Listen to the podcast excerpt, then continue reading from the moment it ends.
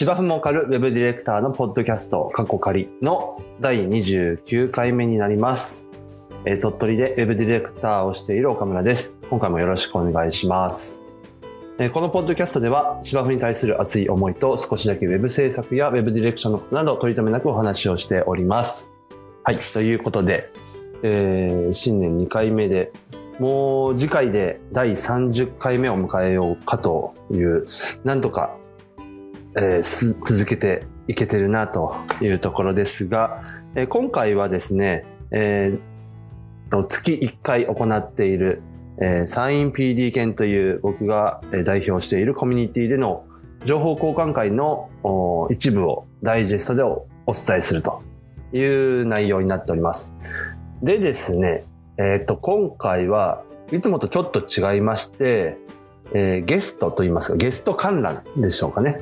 えーということで、えーゲストにお越しいただいて、えー、あんみつさんという、えー、ツイッターネームと言いましょうか。はい、あんみつさんをお招きして、えーお話をいろいろとしたというところです。えー全部で3時間半ぐらいですかね。いつものメンバーと、まあ、あんみつさんと、えーと4名、途中5名とかっていう形で入れ替わりがあったりという感じで、結構まあ長丁場でいろいろなお話をしたんですが、ここですごく今回感じたのが、えー通常このポッドキャストはですね、えー編集なしで一発撮りで、えーそのまま垂れ流すという手抜きな感じなんですけれども、えー今回のそのサイン PDK の情報交換会の内容は前回もやったように、一部抜粋という形で編集をして、えーお届けする形です。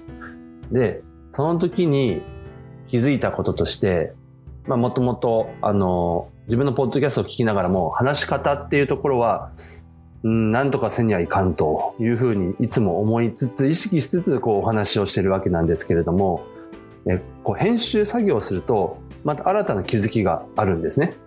で、何かというと、特に僕、まあ他の人もそうだったんですけども、こう言い切らないと。一つの文節がなかなか終わらないっていう、例えば、あとかですね。そのとかですね。っていうかとか、まあとか、こう、途中途中に、えー何でしょう。まあ、この何でしょうもそうですね。えーいろいろと入ってくるわけです。で、そういったことをこう切って切って切ってっていくと、もうどんだけ切るんだという状態になるんですね。これはいかんなというのがすごくよくわかるということです。で、えー編集にまあ頼らず一発撮りっていうところで意識してやるということも大切で、その編集に頼り切ってしまうと、まあ、この訓練にはならないなというのはもちろんあるんですけれども、まずは自分がどれだけできてないかというか、喋り方に癖があるぞということを知るという意味では、一度自分が話した内容を編集してみるというのは非常に有意義だなという気づきがありました。はい。まあそんなこともありながら、あいろいろとお話をしてますので、えーぜひご覧、ご覧じゃないですね。ぜひお聞きいただければなと思います。それでは行ってみましょう。どうぞ。ゲストさんが、あんみつさん？はい、そうです、そうです。なので、まあ僕が話した前なんで、ちょっと簡単に自己紹介でもしてもらいましょうか。あ、ごめんなさい。急にね、い先に僕らが自己紹介した方が良かったかな。あと、あとは、なぜ今日お呼びしたのかっていうところをちょっと話しましょうか。ごめんなさい、僕が無茶ぶりしちゃいそうだったの、今。えっと、で、まあ、あんみつさんとは事前にちょっとお話しする機会があって、うん。多分初めてお話ししたのは、スペースの時ですか？そうですね、スペースの時ですね。うん。あの、ツイッターのスペースで、あ、だから、松井さんは知ってる、もかあさん、ああ、もかさん。はい。確かスペースをされてて、うん。そこに僕が入っていって、あんみつさんが、今、なんか入ってるコミュニティがあるんですよね。うん。山屋会？あや会の方です。会ですね。なんか山屋会っていうコミュニティがあるんですよ。うんウェブのクリエイターさんたちがこう、集まって、山屋さんっていう方が、これからやっていこうっていう人たちを中心に、はいこうはいろんなことを教えておられるようなコミュニティが、なんか熱いコミュニティがあるんですよ。で、その山屋さんと僕はもともとツイッターでつながってて。でそのモカーさんのスペースに僕が入ったタイミングで山屋さんもいらっしゃってでこのまた山屋さんが僕らとちょっとつながりがちょっとあるんですけど今年名村さんが主催している僕らも受けたあのディレクターの養成講座うんうん。あれに参加されてたんですよ。ああ、なるほど。でその辺の話をスペースの中でしていてでその流れから山谷さんと、まあ、あんみつさんがもともとコミュニティの中でつながってるんでで山谷さんはあんみつさんがその鳥取の出身の方でそのいずれそっちに戻ってそのウェブ系とかもなんかいろいろデザインとかされたいみたいなお話をされてなんか相談とかを受けてたそうででその山谷さんから本人いないところで鳥取と言ったら岡村さんしか思いつかなくてでもし何か今後絡みがあったらよろしくお願いしますねみたいな親御さんのようなそう対応をですね。そうですよね。普通だったらあのこれから東京行くんで何かあったらそっちであのた頼みますねみたいな逆バージョンみたいなそうですね。そしたらたまたまあんみつさんもそこに入ってきて噂をすればみたいな感じになってちょっと話をしたと。あんみつさん自体もその鳥取でこう働こうかなみたいな考えてる時にいろいろと情報収集されてる中でサイン PD 券のサイトも見つけられてたみたいで。存在を、うん、知ってて、はあこの月一の情報交換会をやってるからよかったら見に来ませんか？みたいな。これが今日に至る流れです。じゃあ次はどっちにしましょまあ、つながりだと俺ですか？同じ会社ではい。働いてます。田川と申します。よろしくお願いします。よろ仕事の職種としてはデザイナーとして働いております。基本的にはウェブのデザインを多くやっていますグラフィックもちょこちょことお仕事の内容があればやっておりますよという感じでだいたいデザイナーとしては丸8年ぐらいにあもうなるのかな？ですね。まあ基本的にはうちの会社は全員がディレクターみたいな形ディレクターみたいな形でディレクターとしても動いているのでデザイナー兼ディレクターみたいな形でおりますというところで簡単ではありますが今後ともまあ何かありましたらよろしくお願いします。よろしくお願いいたします。じゃあ次私でしょうか。はい。えっ、と松下真理子と言います。鳥取でずっとデザイナーを、えーしております。で最初はあのウェブとかアプリのデザインとかっていう領域は鳥取ではなかったので紙のの一般的なグラフィックのデザイナーから始まってけど2013年ぐらいからウェブウェブもちょっととあってアプリの制作会社があの発足したのと同時にそこに参画して34年あの iPhone とか Android と iOS のあの UIUX のデザインをして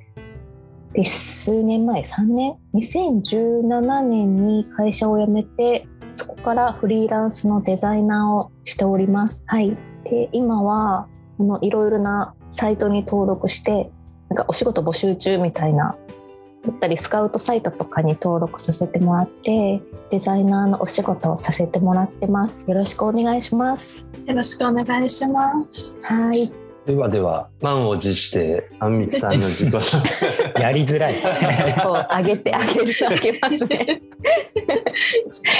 でも鳥取出身だからなんか嬉しい感じがします。デザイナーさん、そうですね。田村さんとはそのスペースでつながっていまして、アミスっていうのがちょっとツイッターの名前でよああはいはい。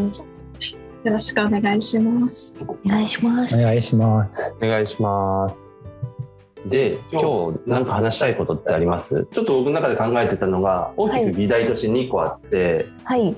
一つは、えー、とそのあんみつさんが今後鳥取に戻ってうんそのウェブ系なのか、まあ、デザイン系のお仕事うんうん。を、えーちょっと考えているとうん。いうことだったのでなんかそれに向けてのアドバイス？大変なのはこの辺だよとか。僕の感覚だと関東方面とか都市部でやるお仕事とうん。こっちでやるお仕事って若干質が違う違うというかうん。部分もあると思って、ね。はい。松下さんは結構リモートでいろいろされてるじゃないですか県外の仕事、はいで僕らはどっちかっていうと県内の仕事が多い。たまに県外もありますけど、みたいなところでのその違いとか、うん。その召喚集というか鳥取の、まあ、会社さんというか、みたいな話でもいいですしっていうのがまず1点。ともう1点が去年の4月に松下さんにも手伝ってもらってあの見積もりのウェビナーしたと思うんですよ。はいはいはい。あれをもう一回やりたいなと僕思っていてあどうですか？やりませんか？っていうやりませんかって言っても話すの僕なんですけどあはい。あでも私もう一回やりたいです。あの前回松下さんがサポートしてくれたんですよねその裏方さんとして、はい。なんかこの Zoom の管理とかうんツイッターとかは。ツイッターをチェックしてもらって拾ってもらったりとか。でどうしても一人でやるには大変かなっていうのは前回感じたところで、あと前回僕録画ミスってたんですよね。あなんか言われてましたね。そうなんですよ。あの、アーカイブで残して受講者さんに見てもらおうと思ったんですけど、はい。と途中まで気づいてなくて録音ボタンを押してるの。それでアーカイブ残してなかったから、それを撮りたいっていうのが一番大きいんですね。うん。なので、もう一回やりたいっていうのと、まあそれで、前回参加された方で何人かの方が自分のところの見積もりのやり方を変える、変えたっていう声がいくつかあったんですね。いいですね。はい。で、その結果どうだったのっていうのを聞いてみたかったりして、ああなるほど。うん、良かったのかうんうん悪かったのか、結局戻しましたなのか、それは僕は純粋にフィードバックをもらいたいっていうのがあって、うん。そういった意味でもやりたいと。私なんかややるの賛成ですね。面白かったっていうか、なんかいい勉強になるというか、やっぱり主催する方に回るのかな。あとその岡村さんが言ってた見積もりの仕方を変えたっていう結果、私も聞きたいみたいな。単純に。それ聞いたら聞きたくなりますやんっていうう。んうん、まずはウェビナーのことをバッとやっちゃってであとはあんみつさんにいろんな地元情報を教えつつ多分今デザインとかも勉強されてたり、まあ、十分されてるのかな？おこがましいかもしれないけどなんかこんなことやっとくといいよみたいなことがあればそんなお話をしてみたりだとかっていうのを今日は行きましょう。はい。では早速ウェビナーのことをちゃちゃっとやっちゃいたいんですけど年末ぐらいかな？ツイッターでちょっとだからね僕ビビりなんでで同じようなウェビナーをやるって言ってどれぐらい反応があるかなと思ってあ、リサーチ？ちょっとリサーチをしたんですよ、はい。4月に実施した見積もり書のウェビナーまたやりたいなと思ってますがニーズありますか？って言ったらあの普段あまりいいねがつかない僕のアカウントにしては26いいねついたんですよ。ああ、じゃあやっぱり興味が うん。あるで人がいる。感じがあったのでまあやってもいいかなっていう。うん。で前回50名定員でうん。募集した時に40何名うん。確か来たんですよ、47とか。うん、そんぐらいですよ結構ギリギリまで入ってて、はいまあ、実際はい来たのは多分30何名とかだったと思うんですけど、うん。これぐらい反応があったらまた来るかなっていうのとあとこの時ねこの頃というか、ツイッター上でもちょこちょこ見積もり書の話題が出てたんですよ。うん。若干そこに便乗した感はあるんですけどだからニーズあるのかなと思って、早ければ2月とかでもできなくはないと思ったので、1ヶ月間告知期間設けてで2月のまあ後半ぐらいにやるみたいな感じが最速でできそうかなっていうふうに一応見てるんですよ。まあ方向的にはやるでいいですか？はい。いいんじゃないですか？やりたいでうす。うんやりましょよかったらあんみつさんもご参加くださいやる意味はう。はい。宣伝ですか？これ宣伝一人で宣も伝宣伝。まあ大きくは、えーっと前回ちょっと悔いが残っている部分があると。あのウェビナーでこういうズームでやったから本当は録画をしてアーカイブを残したかったんだけどとちっちゃってレコーディング押し忘れてたっていう事件があってでそれでちゃんとしたそのウェビナーの内容を記録できてなかったっていうのがあるからそれを残したいっていうのが一つと。で前回ちょうど参加してくれた方がこのウェビナーの内容を取り入れてくれたっていう人たちが何人かいてでもしその人たちが参加してくれるんだったらその後どうだどうなったのか良かったか悪かったかみたいなところのお話を聞きたいなというところ、まあ、それをやってみたいなと前回プラスアルファみたいな感じですね。で、あとは、裏の目的としては、やっぱりこのサイン PD 犬の認知をもうちょっと上げたいっていうところ、あとはオンラインのイベントの実績をもうちょっと増やしたい。前回のその見積もり書のやつが実質初めてだったので、で、まあ実際この情報交換会を Zoom でやってるのも、オンラインのウェビナーとかをもうちょっと当たり前に使っていきたいっていうのがあっての、まあ、練習も兼ねてやってるところがあるので、まあ、その実績作りとしてもやりたいっていう。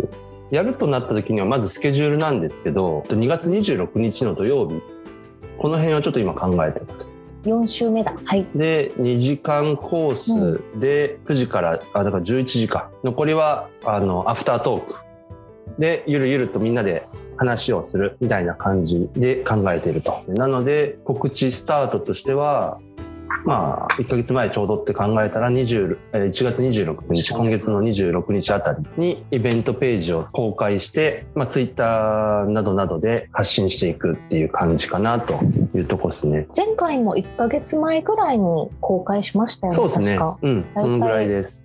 大体どのイベントもそんな感じですもんねうん。当日までにやることとしては、イベントページを作る、まあ、それに関連する素材を作る、えっ、と、うんアイキャッチの画像だとか、あとは OGP 画像を作ったりだとか、みたいな。参加していただいた方へのアンケート。それが、えっと、こっちでやってた全体の満足度の調査とかですね。そう、前回申し込んだけど、参加されなかった方にはどう、やんごとなき理由で参加できない方もいらっしゃったんですよ。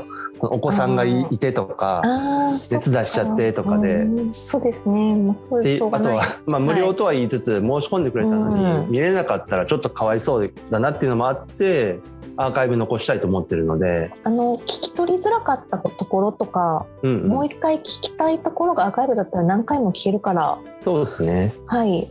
私だったら嬉しいですけどね、うん。あのすごい聞きたかったけど聞けなかったとか、うん、あった方があの名村さん、うん。名村さんのラジオウェブラジオか。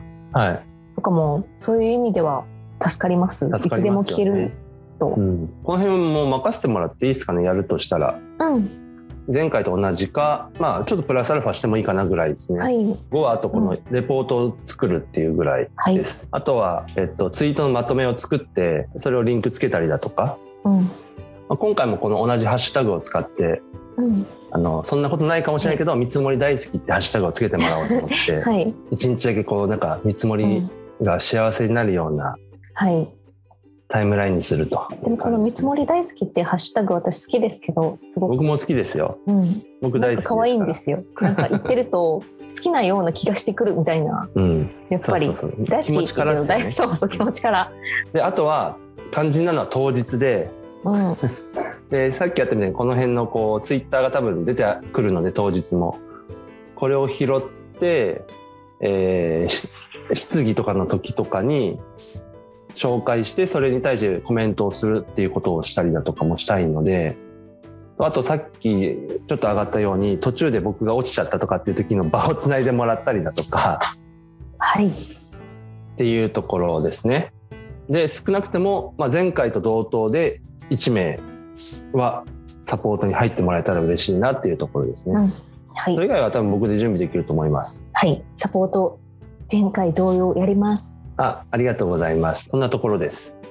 はいでは、一応方向としては開催するという流れで、はい告知云々は僕の方で、その1月の今月の26ぐらいをめどに、まあ早くできれば早くやっといた方がいいと思うので、うん動きます。最低でも1ヶ月の告知期間を設けます。特になければ、じゃああんみつさんの鳥取移住作戦。移 住移住でいいんですかね ?U ターンじゃないです U かターン？あそっか。U ターンだ。U ターン作戦。大作戦。もともともう戻ってくる予定ではあるんでしたっけ？そうですね。今年のあそう。3月ぐらい。えあじゃあもう2ヶ月しかない？そうですね。えもうそんなですか？早い。あそうなんですか？もうちょっと先かと思ってました。そうそう。思ったよりもなんかはい。結構 計画は進んでた。はい。それはなんか仕事を見つけてから戻るというよりかはもう戻ってから仕事を見つけるみたいな。あそうですそうです。戻ってかあーなるほどらなるほど。見つける感じですああなるほど。で基本的には実家にお戻りになられる感そうですね。最初は？はいはい。これ話はそれますけどあこれ鳥取あるだなあるあるかなと思ったのが鳥取は基本的には車社会なので引きこもりうんは基本的には体力がすぐ落ちます。あの僕も新卒で会社前の会社入ったんですけどその前までは大阪にいたんですけど大阪とか、まあ、東京もそうだと思うんですけど基本的には歩くんですよね車なかないから。うん。鳥取は車社会じゃないと生きていけないんで基本的には。あの引きこもってるとすぐに体力落ちるんで あの太るの確かはい。まあ、体力が落ちていくのかどっちかかなとは思うんですけどそこはあの田舎に戻る時のまあ学生の時とは違うんだぞっていうことを覚えておいた方がいいかもしれない。です。そうですね。思ってたよりも体力すぐなくなるぞみたいな、あのことです確か免許はいないんでしたっけ？そうですね。今年あの4月頃に免許取りに行く予定ですあそうかじゃ戻ですね。って免許取ってみたいな、あそうです。わー大変だな。うん。ちょっとバタバタしつつ 車がないとやっぱり交通機関が。はい、うん。ないですもんね。うん。田舎は田舎はそうなるんですよね、今年は。だから現実問題的には、うん。うん。まあ、あの戻ってすぐはかじれるだけ親のすねをかじり、うん。まあ、衣食住は提供してもらえると、まあ、なるべくそこを頼りつつ早いうちに、まうん。あ、車を確保し、そう車を確保できたら 多分うん転職活動が一気に、あの活動しやすくなると思うんで、うんでその会社さんの訪問したりだとか、まあ。なんかね。うん。あのそれこそ就活フェアみたいなことに参加するとかなった時も、まあ、もしかしたら今だとオンラインになるかもしれないですけど会社の通勤にどうしても車は必要になってきますよね。うん。そのバスバス近くに住まない限りは。な。うん。ですよね。すごい。あのデザイン的な話が一切出てこそう。ない。まあいやでもやっぱりデザイナーからそうじゃない話鳥出てくる。うんとしてはね。でもリアルはそこだよね、うん。結構。あちなみに今はい。ウェブ系のデザインをしたいって感じですか？あんみつさんは。そうですね。デザインをしたい、で今主になんかこんなことやってるよ勉強としてこんなことやってるよとかってなんかあります？今やってるのはそのバナーの作成だったり EC の画像作成であったりあのコーディングとかも勉強してます。なんか私のイメージだとウェブデザイン今求められてる人材がウェブデザインできるだけじゃなくて CSS とかコーディングできる人、コーダー兼デザインできる人募集みたいなのが全国的に多いんですけどそれ多分鳥取でもそうなんですかね。私あんまりそのウェブの求人そのどっちかというと田川さんとか岡村さんとかの方があの肌感がそっち寄りだと思うんですけど求められる人材？でもなんか両方できる人いるみたいな。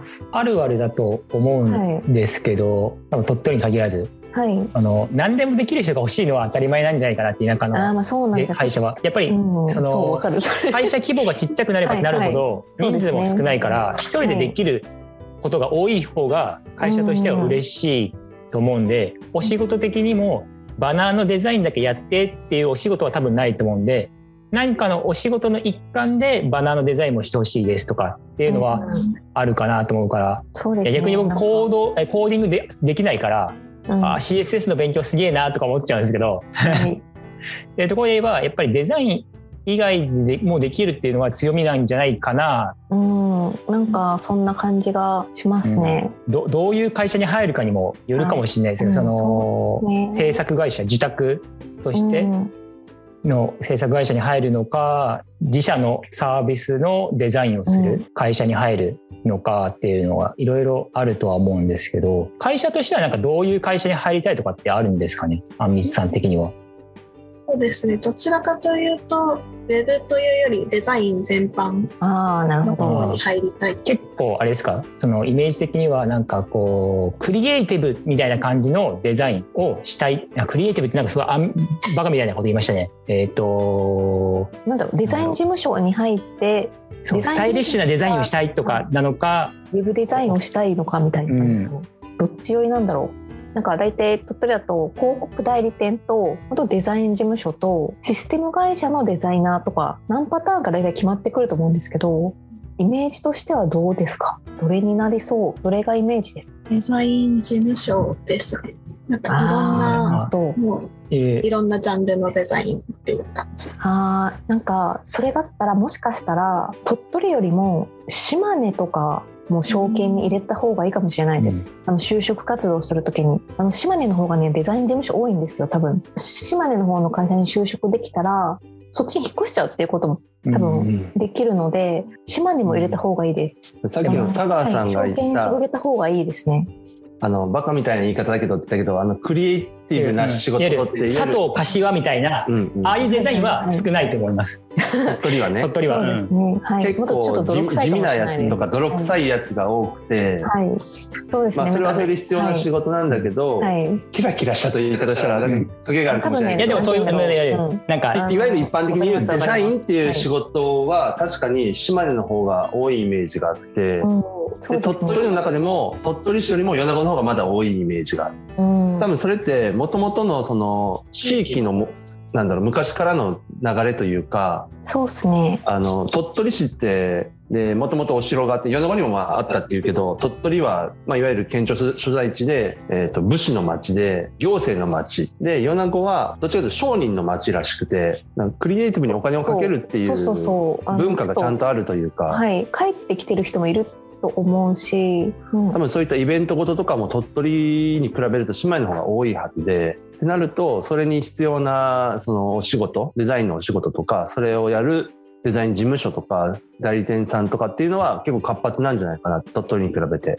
うん。とは思います。私。なんか島根の方がおすすめかもしれないです。うん、まあ島根で働いたことないんですけどね僕は。勝手に言っちゃってるところだけど。でも、いそうだ、遠くから見ると分なんとなそう見える。くみたいな。ででも今から鳥取帰ろうという人に島根行けって引き出してやってるんですよね。あとなんかタイミングですね。なんか、うん。あの欠員が出たタイミングで大体募集かかるんで。う。ん。ね。あとあの意外とあの制作会社さんでもデザイン事務所さんでも募集をしてない会社さんでも普通に行ってみてもいいと思いますよ僕は。意外とまあ僕らもそうだけど自分とこのサイトとかってあんまり頑張って手入れしない会社が多いんですよね。はい。その情報だけを見てえあ募集しないのかなじゃなくてもあこの会社面白そうと思ったらいきなりまあ採用してくださいっていうよりかはアポ取って聞いてみるでもいいしあまりハローワークとかあの辺だけに頼らなくても、そうですね。う。ん。ハローワーク通さないことの方が多いかもしれない。多いかもしれない。知り合い、知り合いから、なん。うん、かいないって言って。案外この子いるよみたいな感じで就職できたりするので、でやっぱり会社さんもまっさらな人ってやっぱ怖いんですよね。うん。未経験の方って。ほうまくこうスキルアップしてくれるかなとかお仕事ちゃんとできるかなとかっていう不安があったりするから何かしら確証が欲しいはずで。でそうすると元経験してたとかどこどこでやってましたとかっていう人だったら大体あこれぐらいできそうだなっていうのが見えるからうん。あとはその人のな人となりというか性格とかを見てあこのなんか明るい性格だったら大丈夫そうとかなんかそういうふうに決めていくと思うから知り合いから紹介されたとかの方が確率が高い。うん。まあ、知り合いをいっぱい作っておくというかで自分がやってることをちょっとでもこう伝えれたらそれがどっかがフックになってそういえばこういう人いたよっていうのが回り回って声かかるだとかもしくは自分から言った時に「あ誰々さんと知り合いですよね」とかって安心になってその確率が高くなったりとかっていうのがあると思うんで。あとなんだろうポートフォリオってもうちゃんと作られてるかなと思ってやっぱりまだ全然作れていなくてです。なんかさらっと作っといた方がいいかもしれない、でもねポートフォリオね私前自分でも作ったことあるんですけど今も作ってるんですけど参考になるものがないんですよ意外にないんだ。そうあ違うんですよなんかその参考になるサイトがないっていうかあなんか意外にその企業のデザイナーさんってたくさん作ってるんですけどあ。うん。この表に出していい作品ってないんですよ多分。なので、ね、多分ねネットでポートフォリオみんなどんなの作ってるんだろうって探すとね全く出てこないんですよ。ちなみに松下さんは先方さんからポートフォリオ的なものを求められたりとかってないんですか、うん。あありますあります。そういう時って何見せるんです？ポートフォリオを見せます。それ見たいっすよねとか言って。最近だとその鳥取のデザイン事務所さんだったら多分印刷わざわざすると思うんですけど、ウェブとかで募集してるスカウトサイトとかの人なんてもう印刷なんて絶対しないんで、はいはい。パソコンでパッパッパって見てはい次みたいな感じうなので、ん。まあめくってる感、うん本物の紙のリアルをでポートフォリオめくってるような感じになったらちょっと、まあリアリティが増すかなと思ってパソコン上でもなのでそれの演出でただこの辺に鍵つけてるのはうん。本めくってますよみたいななるほど。雰囲気を出すためのなんかパッと見た感じ、グラフィックでのデザイナーさんが作るっぽいなって感じはしました。そうですねなんかここに軽く自分のキャリア、うん。えっと最初から今までのうん。キャリアのざっと文章ですねなんか書いてでどんなことが得意かっていうのがこの右側ですねで1ページ目が自分の紹介のテキストベースのもので2ページ目からがこういうあ実際作ったものですね。なんかだからロゴとかも、えー、とこのイメージこの例えばこの侍のイメージをうん。どういうふうにいかに演出して見せるかなのでもううん。お客様のところに、まあ、なんていうんですかねジャッジするところの人に見せる時って自分で説明できないからこのロゴはこういうイメージで作ったものですよみたいな。ただロゴを見せるんじゃなくてちょっと演出を入れたりしてます、これとかもなのでロゴの展開ですね見せる時にどうやって見せるかとかただロゴ漠然と考えてるわけじゃなくて、まあこの人に見せたらこういうプレゼンの資料も作れるんだなみたいなうん。もう仕事一緒に仕事した時のイメージが相手に伝わったらいいなって思って今作ってますね。これとかあのわざとボツになっまあ、両方ボツだったものなんですけど、例えばよくデザインだったら一つの、まあ、案出してって言ったら、まあ、2案とか3案出してって言われることが実務だとあるので材料条件は一緒で全然違う案考えられますよみたいなうん。そういう意味で2案出してみたりとかうん。こういうふうに提案をお客さんにしましたみたいな。今の見せてもらって、まずあれ、ね実際に一個一個の実績とか過去の作ったデータとか以前に、ああこういう冊子作れるんだってまず思っちゃいますよね。あーそうですね全体でうんまあ、それだけでなんかあそういうお仕事はもしあったらお願いしてもいいかもと思います。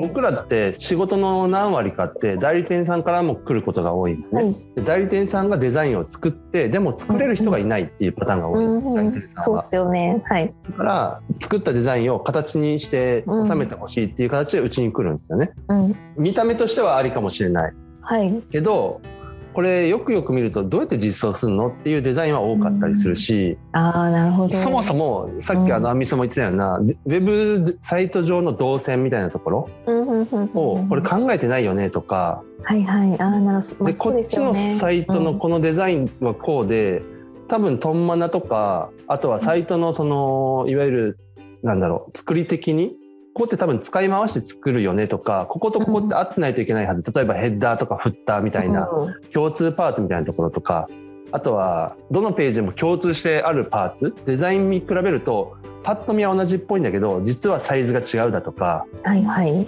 実際デザイン的にはどっちかというと紙のデザイングラフィックデザインっぽい作り方されてたりとか、はいわかります。結構多くて。あとはやろうと思ったらできるけどこれすごい後から変更が入った時に修正しにくいなとかっていうところまで分かってるデザイナーさんになったらめちゃくちゃ強い気がしますね。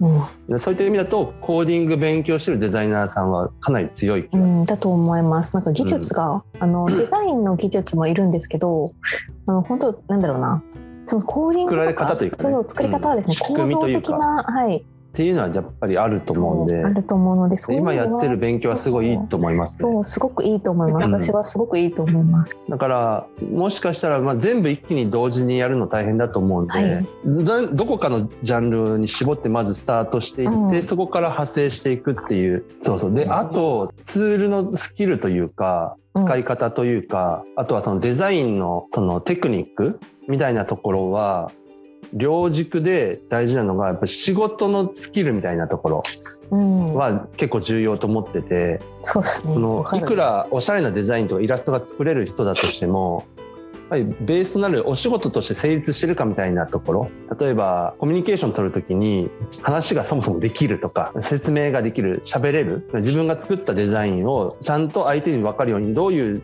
理由でこういうデザインになったのかっていうことを伝えれるだとか、まあ、そもそもそういう考えを持って作ってるかどうかとかコミュニケーションする時の話す以外にもテキストコミュニケーションってあるじゃないですか。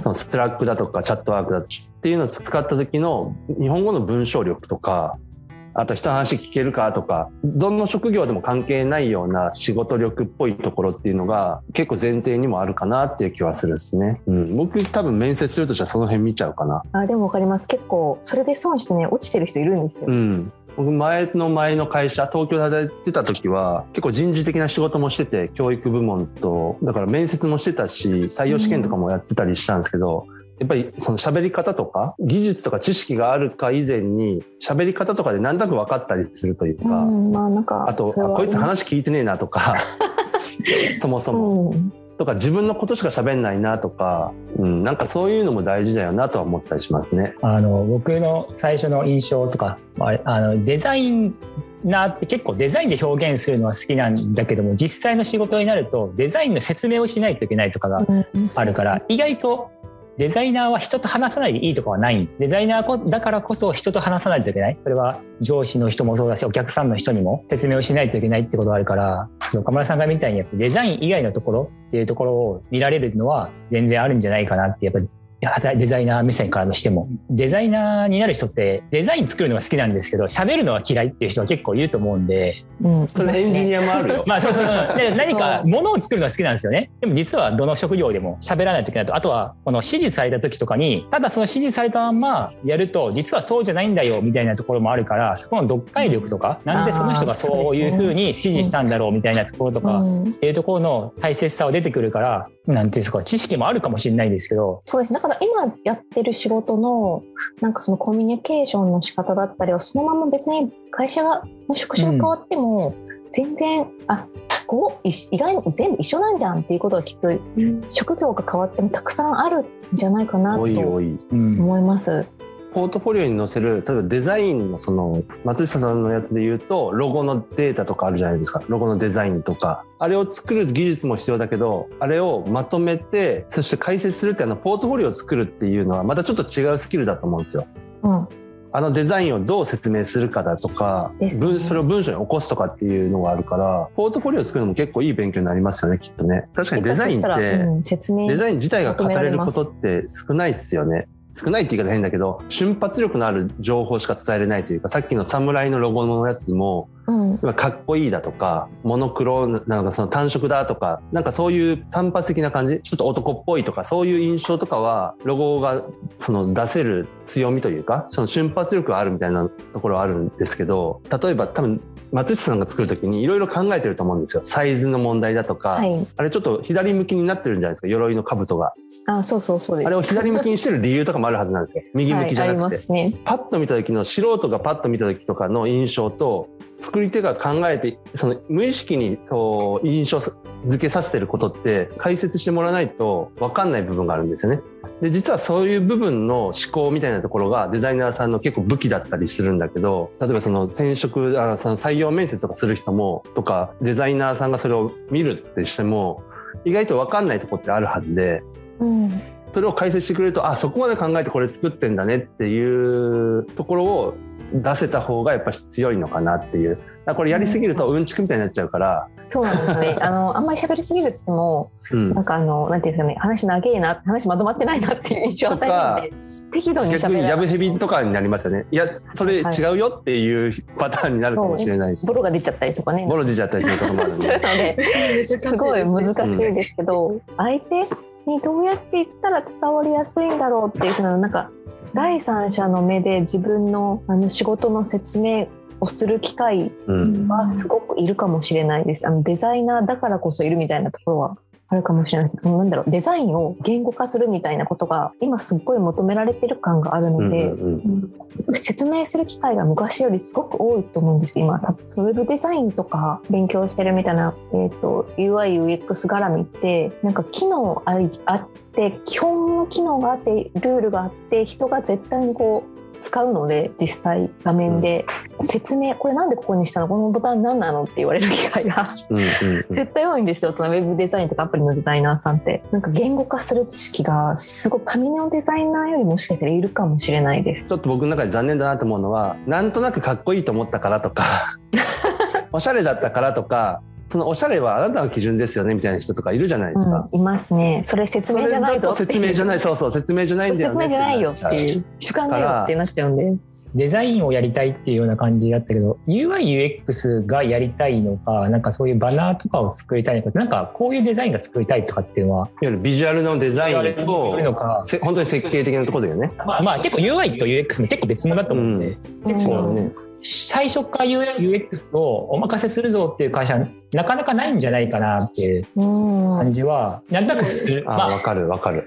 もしそもそもないよね。うん、UI、UX だけやるっていうのはなかなかないかなっていうのもあるから、もしやるとしてもなんかし上司の人に下についてうん一緒に勉強させてもらうとかももしかしたら会社によってあるかもしれないですけど、っていうところのもしかしたら会社に入ってからのギャップみたいなのは出てくるかもしれないのでないね。そ要はそこにお金を出そうという会社さんって少ないイメージがあるんですね。うんとか、その上流の部分とか設計部分とかって結構ないがしろにされてる感があんまり言いたくないですけど、そんな感じはしてて、僕ら結構そこ重要って言って、とかディレクションが重要とかって言ってるんですけど、あとまあ、いわゆるマーケティングとかと同じ分類に UI、UX ってある感じするよね。あーなんかめんどくさいやつが来たって思われないように、特にやりたいデザインとしては、ビジュアルデザインだけするんじゃなくて、その人がどうやったら手に取ってくれるかっていうとことか、それを手に取った人がその後どういうふうな行動を起こしてくれるのかっていうことまで意識したデザインをしたいんですみたいな風な言い方をしたら多分すんなり入ってくるかもしれない。まあすごく UIUX がやりたいんだっていうなんか指導のもと話をしてますけど、うんそうですね UI、UX 系の方が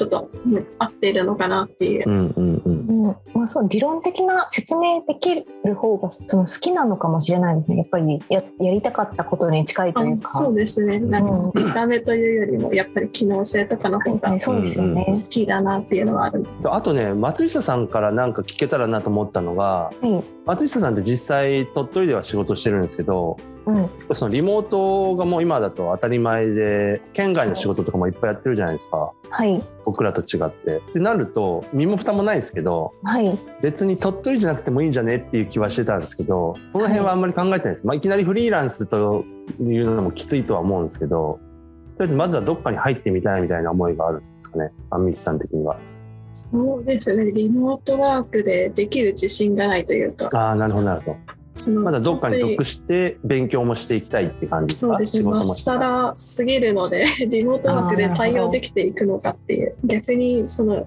未経験からリモートワークで入ってくるデザイナーって何なんだろうみたいなうんこの辺は多分山谷さんの息がかかってるのかもしれない。思想というか。でもちょっと確かに分かる気はする。いやかなりハードル高いと思いますね。うん、今のデザイナーさんとか新卒で入った子大変ですよね、うん。今こんな流れなので結構未経験フリーランスで何十万稼ごうみたいなやつが問題視されてるけど確かに結構難しくない、まあ、できる人はいるんだろうけどっては思うんですけどね。うん。みんなができるなんか簡単だからそれで稼ごうぜはちょっと違う気はするっすよね。うん、そうですね。松下さんももともと会社さん会社でいろいろとね、やってきたから今フリーランスでもでやれるってことですもんね。そうですね。なんかその会社には入っといてよかったなって思ったんですけど、うんうん。でも今なんか時代がものすごい勢いで変わってってるんで、うん。あんみつさんのキャリアだったら一回社会人経験してるんでうん。仕事が変わるだけだからもしかしたらフリーランスもいけるのかもしれないしうん。うん。うん。でもこればっかりはねやってみないとわからないんでやってみろとは言いづらいというか なんかだ本人がどっちをやりたいかを優先した方がまずはいいと思うので、うん。まあ、確かにフリーランスやっちゃうと、うん。実務以外のところの未経験部分は絶対あるはずなので要は。営業をするっていうことだとか、うんうん。まあ、営業っていうのもいろいろあるんですけど、うん。まあ見積もりを作ったりとか、うんまあ、請請求書も書も作ったりだとかはい。とかあとは契約ってどうするとかお客さんとかって、ありますあります。多分組織に属しててもやってる仕事とか立場によっては、そこに触れずにやってる人も多いと思うんですよね。そうですね。うんありますね。フリーランスになってから初めてやったこともいっぱいあるので、ねえ、ちなみにはいあんみつさんって見積書とかって今のお仕事で作ったりします？あんまり書見積書とかお客さんに出したりとか。作ったことはないですね。なんかポチポチすることはあります。あフォーム入力するだけみたいあ、もう会社として決まってて、こういうふうにこういうお仕事だったらこういうふうにやるよとか、何か資材だったらこの金額をこれ入れるよとか、そんなんですよね。そう分。ですね。で、専用の部署に送って確かめてもらう。だから、じゃあ自分で今から一人で仕事しようと思って、何かデザインの仕事しようと思った時に、じゃあどうやって見積もり作ればいいのってなりますよね。なりますね。うん、そういう場合は、僕の見積もり書のウェビナーに参加してもらえるとか言って。やっぱりその流れが来ました。下手下手 まあまあそういうのも多分あると思うんで、確かに組織に入る方が僕はやりやすいと思います。あれってアンミツさんなんかもともとこれ聞きたかったんだっていうのがあればなんかイラストレーターの使い方とかフォトショップの使い方とかでも全然いいですけどなんかもし聞きたいことがあれば点だけ、はいはい。最近アプリのその制作ツール、Figma とかあるんですけど、はい。それを勉強した方がいいのか悪い後回しにするか迷っていて鳥取の方ってデザインツールですねそうですね、うん Figma って使ってるところとかありますか？ねさあ皆さん答えるんだ。いやー難しい。僕は Figma 使ってないです。まあこれはでも会社によるんじゃないかなと思ったんで結構難しいなっていうその Figma を使う会社さんもあるので東京とかの大きな会社さんでもやっぱり Figma を使うっていう会社さんもあるしうん。あとはそのお客さんにデータを渡す時とかとかお客さんにも触れるようにって言って Figma を使う。結構そのお客さんでも簡単に使える料金的にもとかでブラウザでも使えるとかがあるからあえて使うっていう会社さんもあるけどもこれ鳥鳥取の会社だと逆に Figma 何それってなくてはい。Photoshop イラストレーターっていうとこ会社もまだあるかもしれないんで難しいな うん うんちょっと島根までは分かんないけど、うんそういうの鳥取県ほぼいないと思う。はい。で、XD もうん。怪しい。でうちが多分ここ2、3年ぐらい ?2 年ぐらい？最初は岡村さんがやってていやでもデザイナー目線だとまだ機能が足りてないんだよなみたいな感じで使わなかったけども、うん。あ意外と XD でもいけるんじゃないってなってから XD で、うん。まあ XD のアップデートが入ったから使えるようになったっていうのもあるんで、うちも直受けの仕事は XD を使ってるけど、代理店さんの仕事はほほぼない。うん、だって XD でデータ来たことないですね。だって代理店さんから来るデータいられだもんね。いられなんで あ、まだそれついてるんですね。そう。だから勉強するんだとしたら県内とか、まあ、山陰でのお仕事をやっていくんだったら Figma は後回しでもいいかも。やっといて損はないけど後回しでもいいと思います。ありがとうございます。個人的にはそのグラフィックとかも視野に入れてるんだったらとりあえずイラレと Photoshop と XD この3つが結構需要は高いかもしれない、同じような感じだと思うので、うんそのまあ細かいその機能は違うかもしれないですけど肌感としては多分似たような感じだと思うんで XD とか Photoshop とか、うん。うん。なんかツイッターの人たちみんな Figma 推しなのでどどうしようみたいな。うんわかります。オンラインとかのネットかな？ネットのスカウトサイト見ると、うん。 Figma が圧倒的になんか押してきてますね。うんで、 Figma 使いますかみたいな感じで言われるんですけど、多分ね、なんかその前に聞いたんですけど、なぜ XD から Figma に流れてるのかっていうのが、うんうん。UI とか、そのアプリのデザインとかウェブのデザインしてると、デザイナーさんが2、3人で同じアートボード、うんうんうん作業エリアに入るときに、なんかね、XD 吹っ飛ぶ、データが飛ぶことがお結構あるらしくて。あるあるある聞いたことある。それそう。それなんですよ。それが原因でみんな Figma に移行してるらしいんですよ。うん。ありがとうございます。はい。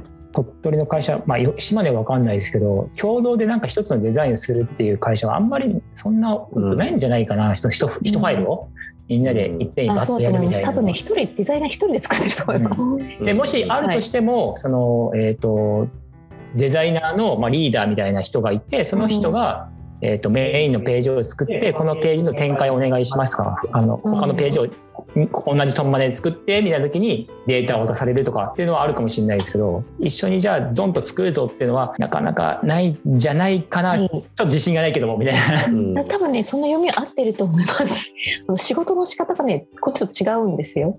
でも鳥取だったらおそらく一つのホームページ一人が作ると思うんですよ。まあ、そうですね。はいあのディレクターとかその見てくれる先輩とか管理者のマネージャーみたいなデザイナー上につくかもしれないですけど共同編集みたいな作業をしている仕事の仕方はおそらくほぼないと思うんですよね。うんできること XD と一緒ですよね。ほぼ一緒だと思います。ううんん、あの目的は結局一緒なんで、あと結局何を作るかはうん、何どんなツール作っても同じものができると思うんでうんうん、あ何が作れるかとかめ難しいなそこは。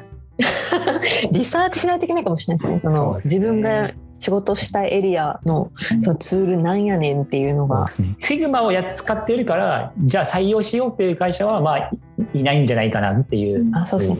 気はしますね採用の目線で言えばまでではないかもしれないです。まだまだ後回しの方がうんいいんじゃないかな。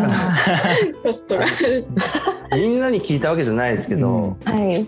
うん、でもそんな気はする。都市部の仕事を多くやってる会社さんはうんそうそうそう Figma 使ってる可能性あった。っていうか Figma も使えるようにしておくっていううん形はある。うん、なんか両方使えるようにしといてアドビも使えるし、はいっていう方が重宝されるっていう可能性はある。ね。なんかちょっとそう言ってて結局迷っちゃいますよね。なんか結論になってない迷わせただけみたいにな。まあその東部で働いてる僕たちの肌感で言えば、 Figma を使う会社はねえみたいな。うん 私は聞いたことねえです。見たことねえそうだね。みたいなネットでしか言われたことねえです。なんか。っていう感じにはなっちゃいますかね。ありがとうございます。参考になりまいえしいえ本。当に大丈夫ですかこれ？そうですね。迷わせただけかもしれません田川さんが言いましたってそうそうそう。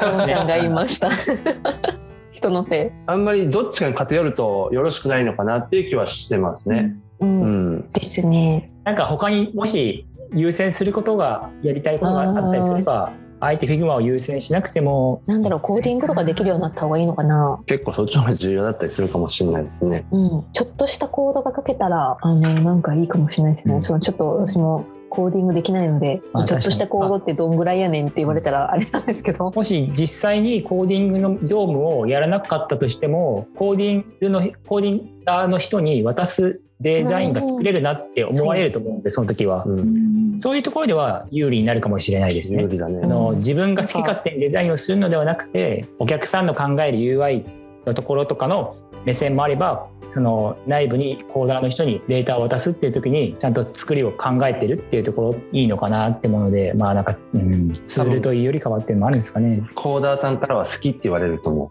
うん。まあなるべくねマウスオーバーのデータがないとか、う。うん。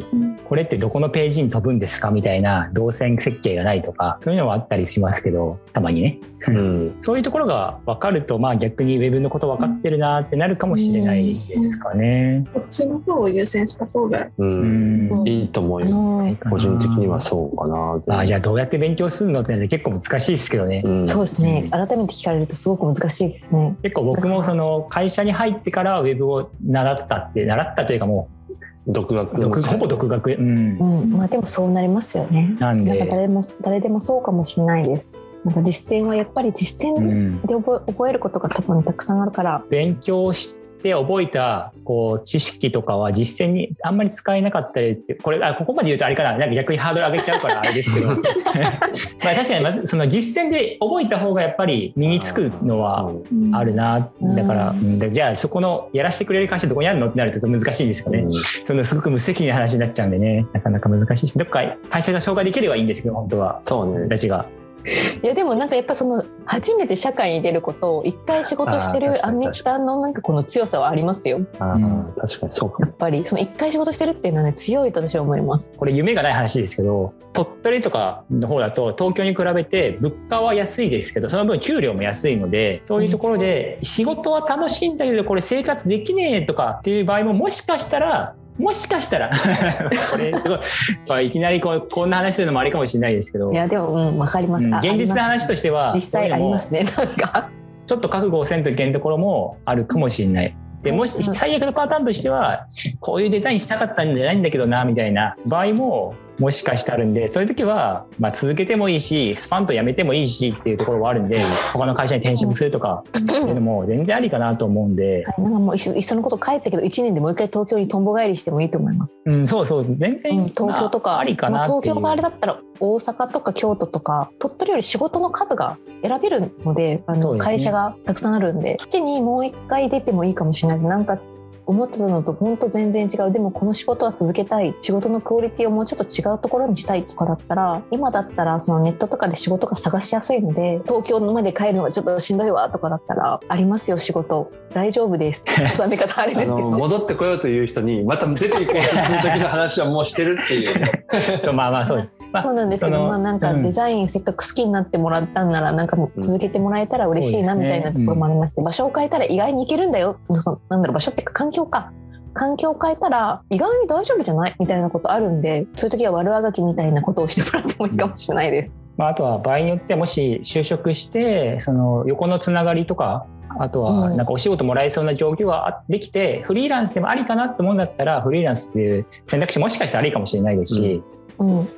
いろいろその選択肢はあるとは思うんで、実際このサイン PD 犬もそういうのを目指してたから今こんな状況あるよねとかこんなきなんか技術があるよねみたいな話ができる場所って意外と鳥取って少なくてコミュニティがイベントもなかったりするからそれを作ろうと思ってのこのサイン PD 犬なのでもうちょっとねイベントもやっていきたいですよね。うん、です、うんはい。ということでですね、えー以上のような形になるんですが、えー総じて、まあ、お聞きになった方はですね、分かったかなと思うんですけれども、えー一つこの内容として大きな反省点としましては、サイン PD 系のメンバーは特に僕も含めてですけども、えー好き放題話しすぎてしまった感が非常にあるというところですね。まあ実際にあの、アンミスさんもお話しされてる部分はあるんですが、まあ、一部、まああまり、えー個人が特定しにくいようにというのも意識してですね、カットしてる部分もあるんですけども、それは置いといたとしても、まあ、あの、いわゆる先輩たちが好き勝手喋ってんだというところがありまして、もうちょっとおしゃべりした方が良かったかなというのは編集しながらも感じたというところですね。はい。